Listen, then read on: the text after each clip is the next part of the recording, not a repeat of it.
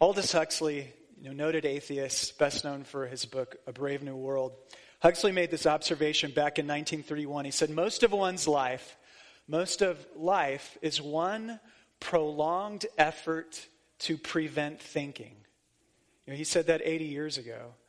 And uh, I'd contend it's even more true today than it was 80 years ago, largely because of our phones. Um, we dropped Hannah off at the University of Southern Mississippi this past week, several thousand miles away. And you know, as you walk around the airport, we flew into Atlanta and then drove over to Hattiesburg, Mississippi. You walk around the airport, everybody's on their phones. You walk around the college campus, everybody's on their phones. One, one of the casualties of our digital age has been the loss of the contemplative life, the loss of a life that thinks deeply about and around and through things, the loss of stillness. I mean, as soon as we have even the least bit of aloneness, we habitually pull out our phones. And, and I'm as guilty as the next guy. And the loss of silence. You know, there's no silence. The radio is always on in our cars. The music plays in the elevator. You know, beats by Dre cover our ears and shield us from the natural sounds of the surrounding world. Even when we're in a group of people, a group of other people, we may not even be talking with them because we're, we're that glued to our digital devices. And I think you would agree, wouldn't you, that all of that inhibits our ability to think deeply. Uh, in comes Psalm 119, our passage this morning. Psalm 119, it's the last of our summer psalm series. Next week, we're going to turn to the book of James. 119 is the longest chapter in the Bible. You may know that. Um, it's an acrostic poem. Each of the stanzas are, um, are, are a letter of the Hebrew alphabet. So verses 1 through 8, they all begin with the letter Aleph, the A in the Hebrew alphabet. Then 9 through 17 would begin with the B or Beit. Gimel would be 17 through 20, 24. All the way down to our passage today, the Hey in verses 33 through 40, and the Vav in verses 41 through 48. Here are a few noteworthy characteristics of Psalm 119 as we get started. First off, in pretty much every verse of this psalm, the psalmist makes some reference to God's word. He does so by using eight terms, all of which kind of mean the same thing. They're all synonymous, but with different shades of meaning. He calls God's word his, his laws, his testimonies, his precepts, his statutes, his commandments, his rules, his promises. God has decided to disclose himself to us through the medium of human communication. I know that it's fashionable for some people to say, well, we, we can't confine God within the bounds of human language. God's much bigger than that. We shouldn't put God in a box. He's much more mysterious than that. Well, He's chosen to, to, to reveal Himself to us through this medium. Second, the second noteworthy characteristic is the psalmist who writes this, he's lovesick. The man is absolutely smitten for God's word. And he talks about the scriptures. The whole psalm is basically one love poem that he writes about how much he, he loves God's word. And so he speaks in these terms of panting for God's word. I mean, when was the last time you did that? Panting, um, longing, weeping streams of tears if you've ever looked back at one of the love poems that you wrote earlier in your life, you pull it out and you, you start to read what a terrible poet you are. it's very cringy, not, not merely because you're a bad poet, but because of just this unbridled enthusiasm and affection you had for a person and the relationship never worked out. Well, this guy has that kind of unbridled enthusiasm and affection towards statutes. Like, who, who would possibly feel that way about commandments? And yet he does. Verse 33 Teach me, O Lord, the way of your statutes, and I will keep it to the end. Give me understanding that I may keep your law and observe it with my whole heart. Lead me in the path of your commandments, for I delight in it. Incline my ear to your testimonies and not to selfish gain. Turn my eyes from looking at worthless things and give me life in your ways. Confirm to your servant your promise that you may be feared. Turn away the reproach that I dread, for your rules are good. Behold, I long for your precepts. In your righteousness, give me life. Then we come to the Vav section. Look, God is not merely interested in functionality. He could have given us a very dry academic owner's manual as the way he chose to reveal himself. He could have written this mechan- mechanistically, but God is a God of beauty who loves art, and he has written to us this artful, poetic work that comes, that comes down to us. Verse 41 Let your steadfast love come to me, O Lord, your salvation according to your promise. Then I shall have an answer for him who taunts me, for I trust in your word. And take not the word of truth utterly out of my mouth, for my hope is in your rules. I will keep your law continually, forever and ever, and I shall walk in a wide place, for I have sought your precepts.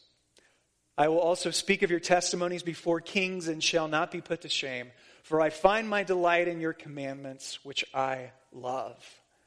I will lift up my hands toward your commandments. The lifting up of his hands is a sign of worship and adoration. I lift up my hands toward your commandments of all things, which I love, and I will meditate on your statutes. Highly recommend a book to you, a little paper book I have in my hand. It is written by Kevin DeYoung. It's entitled Taking God at His Word. What the Bible, uh, so why the Bible is knowable, necessary, and enough, and what that means for you and me very simple 110 page introduction to uh, a theolo- theological understanding of Scripture and, and, why we should have a high degree of confidence in Scripture. Highly recommend it to you. He breaks things down. He says there's three essential, irreducible characteristic, characteristics about God's Word. And I have three similar but different characteristics I want to give to you this morning. They're very simple, um, but hopefully they'll be helpful. Number one, God's word says what is freeing. According to verse 45, God's word leads us into freedom. So look with me. Why don't we read it together out loud? Verse 45. Flip there. Let's read it. Verse And I shall walk in a wide place, for I have sought your precepts. So the way this metaphor works, the wide place is a metaphor for freedom. We have in our church a number of fairly serious mountain climbers. Um, they're not professional grade, but yeah, they're pretty good. Matt Henderson is Matt here today. Um, John Brosa is he, he's done Mount Hood uh, a couple of times.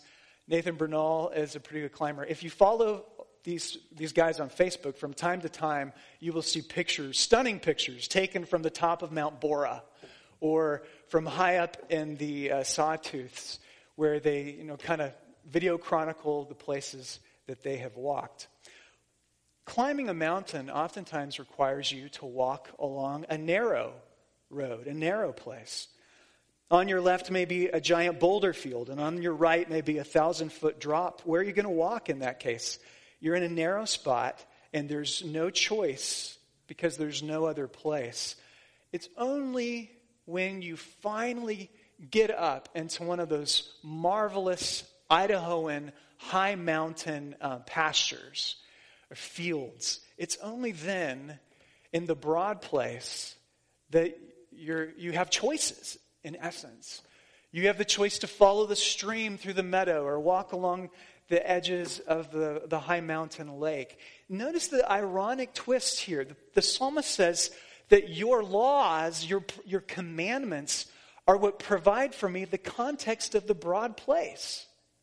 Your binding rules for my life are actually the, the tool that leads me into the, the high meadow, um, which is radically different, of course, than what you hear today.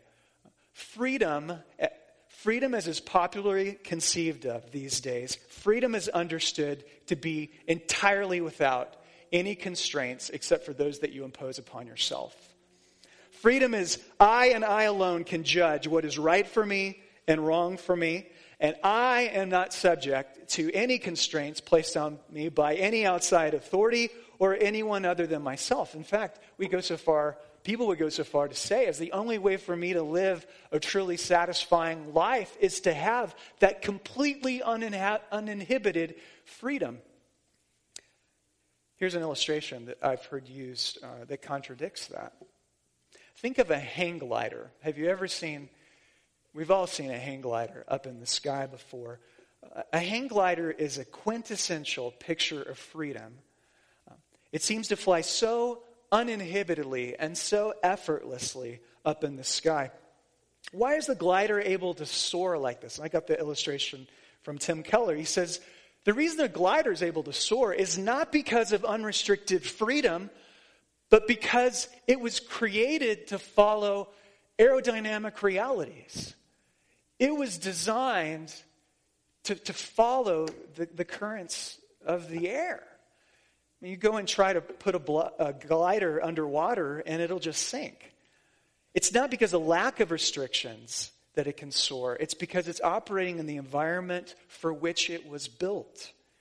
And it's found the right restrictions the restrictions that fit its being. Another way to illustrate this it's like walking into your, uh, your child's room. Johnny or Sally, you, you ask them, So, how do you like your new pet goldfish? Johnny or Sally. And Sally replies to you and says, Oh, Mom, I, I, I love them. They were just swimming around so well. They were, they were frolicking in the water, and now they're not moving anymore. They just lie there on the rug. Yeah, but wasn't the fish supposed to experience freedom when he finally got out of that narrow, confining little aquarium?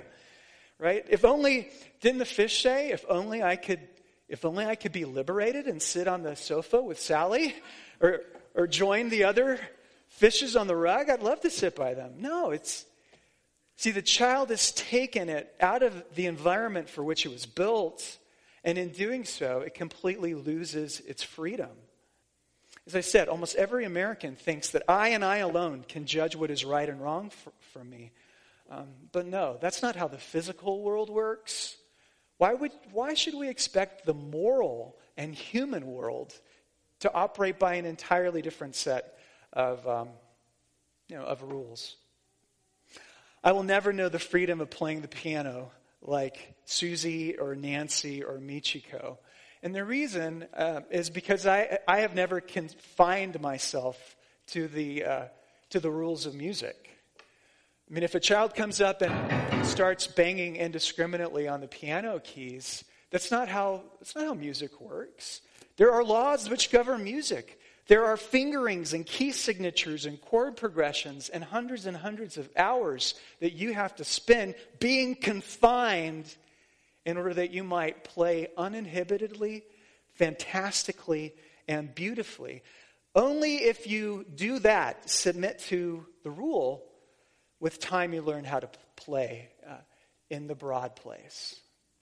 That's the first point. Secondly, God's word says what is true.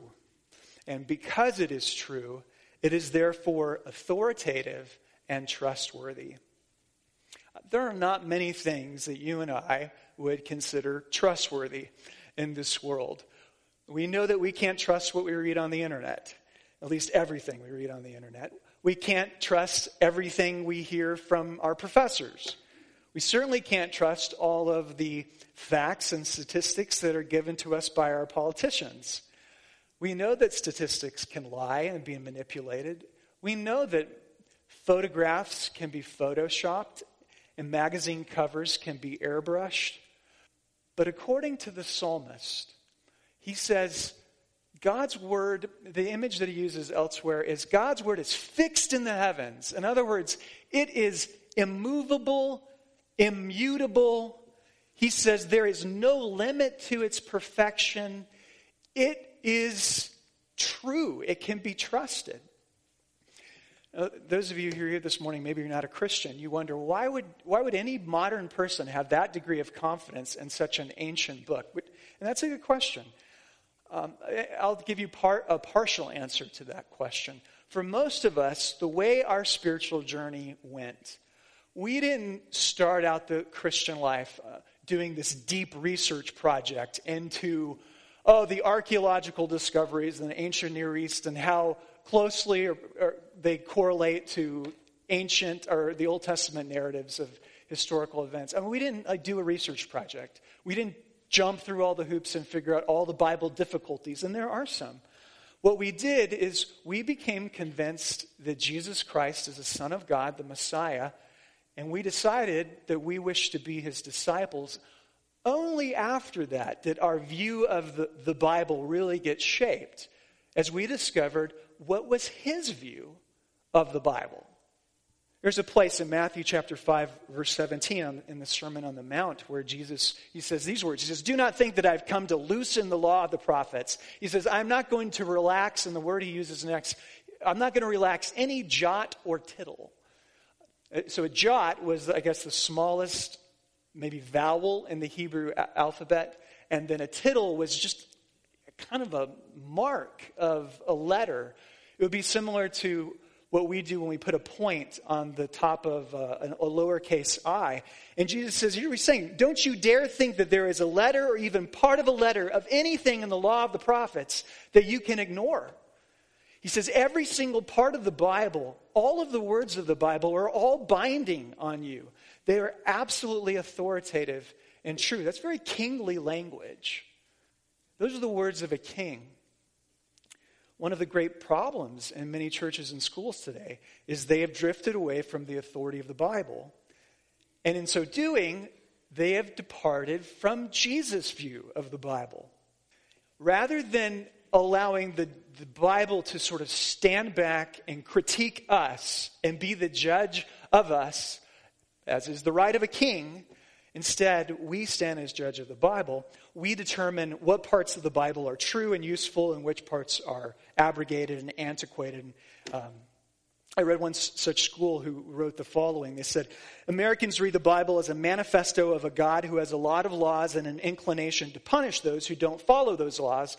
But we must latch on instead to the idea that the Bible is not rules and proof text, but we must start to read the Bible as a story and a conversation. Well, that's a false dichotomy. Of course, it's a wonderful story and conversation. It's a story of redemption, how God takes an enslaved people and leads them into a land that is not their own and does so under the blood of the, of the Passover lamb. Yes, it's a magnificent story of grace, but it's also an authoritative moral compass. You can't escape the fact that the psalmist calls it laws and rules and commandments. When somebody says, uh, they're just parts of the Bible I can't accept. Parts of the Bible I just, I, I won't accept. Well, what parts? I'm assuming you're talking about its views on human sexuality. Is that the part? Is it, is it the forgiveness that we are required to give to our enemies? You're not supposed to forgive your enemy seven times, but 70 times seven. Uh, is it the Bible's conditions on economic generosity and how that. If you say that there are parts that I just can't accept, well, you're standing as judge over it. And I guess the question I would pose back to you is why do you believe that you're qualified to be the judge?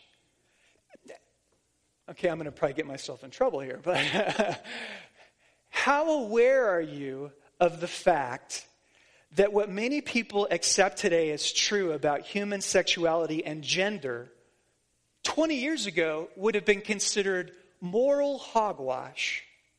How aware are you of the fact that even one presidency ago, what the majority of people are now saying about human gender, would have thought that is absolutely nuts? Well, but that's where the cultural winds have been blowing and you're following the wind? Why, why would you have such a degree of confidence in your own moral judgment when, admittedly, you, you've just you've adopted such a huge turn as to what it means to be human in the course of 10 years? I'll, I'll give you another uh, challenge, and that is go read The Merchant of Venice. Go read Shakespeare. What you will find when you read The Merchant of Venice is Shakespeare was, was radically anti Semitic. He was, he, was, he hated Jews. And do you know why? It wasn't because it, that was taught in the Bible. It was because he was following the zeitgeist of his time, which that's where the, that's where the winds of culture were blowing. He was anti Semite because that's where the prevailing cultural winds were headed. You know, read the writings of our founding fathers. Where was the, where were the, where was the wind blowing then? You know, most of them, most of them were racist. You know, Lincoln, he emancipated the slaves, and yet Lincoln didn't believe in the complete equality of black and white. But the point is, if these guys who are titanic in their intellect, if they weren't able to rise above the spirit of their age, what makes you think that you will? Why do you think that, that you will be able to, to avoid the moral blind spots? See, that's what's so magnificent about Scripture. Is Scripture comes to us as a moral compass outside of our, our own culture, outside of our millennium, a rule that has sufficient distance from our own cultural moment that is able to critique our cultural moment, not being subject to all of the biases of our cultural moment, which all of the blind spots, which by, by definition we cannot see. I'll say one more thing about this. When you listen to people give moral judgments today, they are dogmatic in their positions on all sides of the issues. People are, are, are certainly they are, they are very dogmatic. Do this. Listen to somebody who's passionate about any moral issue and find out and listen carefully. Do they have any philosophical moral argument? Or are they, and this is what they're doing, are they just arguing from their own personal experiences and their own emotional state? Because what I hear in the, the, discourse in America today is nothing more than, than emotivism and hysteria. I'm probably going to get in trouble for all of that. But Jesus says, God's word provides what is true, authoritative, and trustworthy. It comes to us, again, outside of our cultural moment, and thereby has the ability to fairly critique our cultural moment. Ah, finally, thirdly, God's word is to, to be meditated on and cherished. How should I feel towards God's word? When I read Psalm 119, I know that I don't feel the way that the psalmist feels. I'm not lovesick for God's word. And it's because we have a, a, defective view of what the, the word actually is. So in the New Testament, it teaches that Jesus Christ is, he's the word made flesh. What does that mean? It means, among other things, that all of the attributes of God's word are found and seen in Jesus. So here's my contention what we feel and think about Jesus, the Word made flesh, is what we should think and feel about the Word that has been inscribed, the written Word. The passionate love that you and I hopefully feel towards Jesus Christ should be equal to, equally reflected in our love for God's written Word. It's not. The stats say that 45% of all people who regularly attend church, uh, only 45% of them read their Bible a week. Or another way to put it, for each church attender who does read their Bible every day, there's someone else who doesn't read it at all. Another way to put it, if a burglar snuck into your home tonight and he stole away every single copy you have of the Bible, for half of us in the room here today, that wouldn't affect Monday through Saturday because we're not reading it to begin with. But if somebody stole your phone, would that have an effect on you Monday through Saturday? If somebody hacked your Instagram account, I want to turn to verse 37. We'll read it, and I'm, I'm almost done. Let's read verse 7, 37 aloud because it is a very powerful verse. Read it. Turn my eyes from looking at worthless things and give me life in your ways. Oh, turn my eyes not only from looking at profane things, turn my eyes from looking at worthless things. Take my eyes off of things that have no value You, hear people say from time to time that we're creatures of our environment, but psychologists know better. They tell us that we're not simply creatures of our environment, we are creatures shaped by the selective input we choose to focus on in our environment. And there are a million possible things that, that are going on around us at any given moment, but we really only see and, and take in just a couple of them. I mean, presumably, what you are choosing to take in right now is this sentence that I am speaking to you. I mean, everything else, in some respect, is, is, is drowned out. Um, we selectively focus on the things that interest us and that delight us, and unfortunately, those are all too often worthless, vapid, and useless things. As the psalmist says, turn my eyes, my focus away from worthless things and give me life in your ways. If you've never really taken a shot at reading the Bible um, regularly, take a shot. there's, there's tremendous life in His Word. I, there are lots of different good Bible reading programs out there. You get any Bible app. I don't like the title of it, but YouVersion is a decent Bible app. Um, there's plans there. If you go on to the, the English Standard Version website, they have lots of different reading plans there. Tim Keller has a great book on daily meditations and the Psalms. Uh, Francis Chan has a podcast where he does readings for the day and then it does some great commentary on the day. There are a lot, as one Baptist church planner in Charlotte told his congregation, there are plenty of good options out there. The plan you choose really isn't the point. It matters less how you're reading through the Bible and more that you're actually doing it. Seriously, why do pastors always harp about daily Bible reading? Why is that the subject of so many sermons? You just got the answer in verse 37 because there there is life in his ways. You don't see it. Jesus, the Word made flesh, and the Word that you have in your hands, those things are not two way different. No, the, the, the life sustaining, universe sustaining power found in Jesus Christ is also the power that is found in His Word. He gives you life for his, in His Word. Scripture is not merely God breathed in its inspiration, it is God breathing to you life. And I'm preaching to myself as much because I neglect it way too often. Christ wants to give us in His Word His joy, His strength, His safety, His hope, a story, an identity. And it's all in contrast to the worthless, worthless things. The worthless things are the ones which make us slaves. I'll repeat that. It's the worthless things that you're focusing in your life right now that make you a slave. So, for those of us who have tried to build a daily habit of Bible meditating and reading, um, and we've fallen off the horse, here's how you get back again. And I'll conclude the sermon right here. First, how to get back on the horse? Pray that God would give you a heart for the Bible again. According to Matthew 7, verse 7, that if you're seeking his truth, he will answer you. Pray that he would give you this kind of lovesick affection for his word.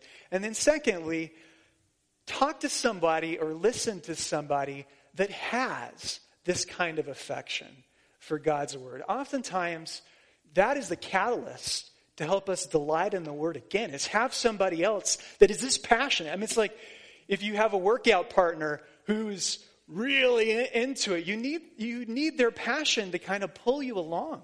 Find somebody who, uh, who can do that. If you've never had a picture of someone who loves God's word in your life, you don't know how it can transform your life and bring joy to the core of your being. So find that person. Don't put it off. One of the most precious gifts I can give to you, you could give to another person, is to love the Lord Jesus Christ, the Word made flesh, and to love His Word and to think about both of them very, very deeply.